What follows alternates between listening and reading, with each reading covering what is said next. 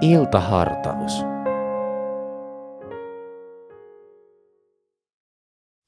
Tämä on Helsingin kansanlähetyksen iltahartaus.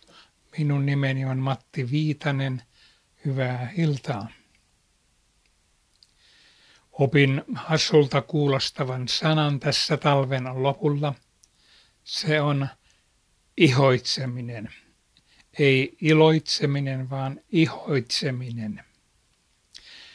Tällaisen sanan Mikael Agrikola kehitti suomen kielen, kun hän etsi suomen kielen vastinetta voimakkaalle kreikan sanalle epitymoosin.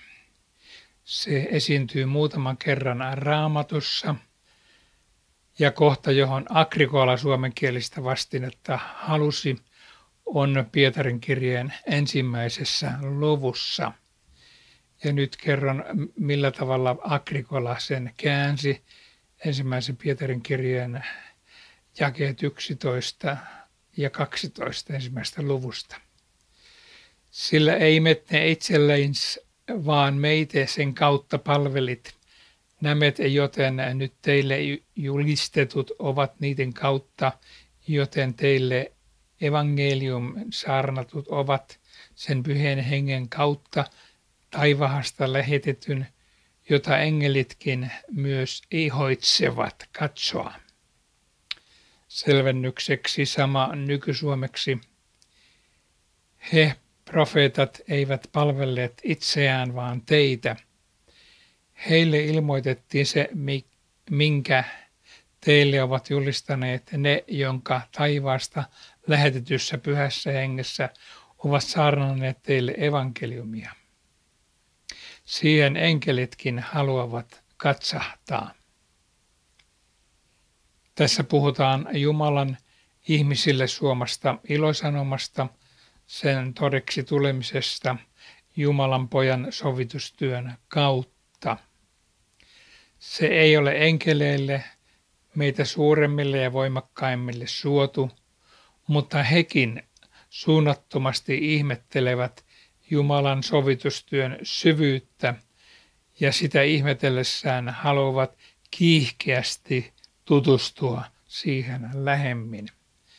Sitä tuo ihoitseminen tarkoittaa. Tulla iholle sanotaan nykyään, kun joku asia tulee tärkeäksi ja läheiseksi omassa elämässä. Profeetoille, samoin kuin enkeleille tuli iholle tuo Jumalan suunnattoman suuri ja kallisarvoinen tapahtuma, ihmisen sovittaminen Jumalan kanssa – ihmisten lunastaminen syyllisyyden musertavasta taakasta.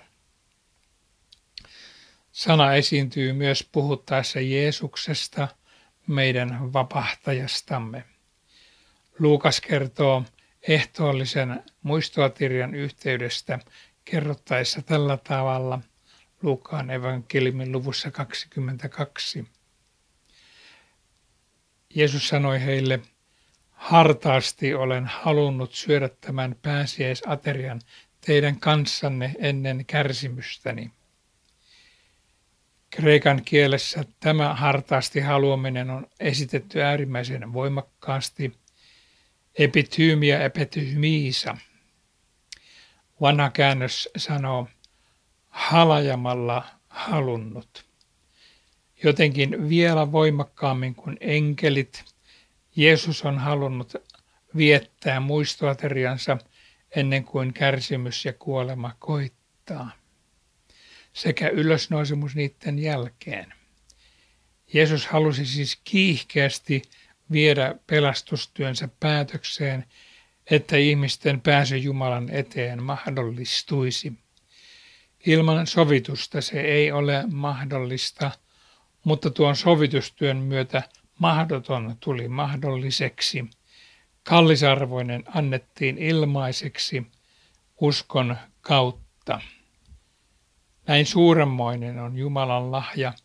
Myös sinulle tarkoitettu on tässä meidän ihmeteltävänämme.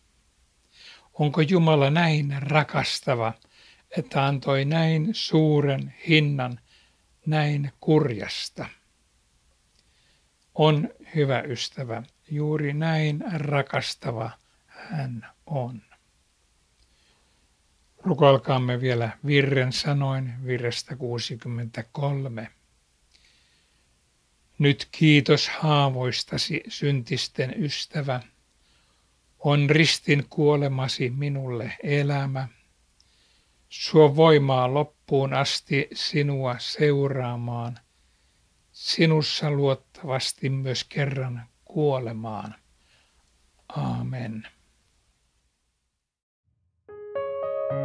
Ohjelman sinulle tarjosi Helsingin evankelisuterilainen kansanlähetys. Katso lisää kansanlähetys.fi kautta Helsinki ja tule mukaan.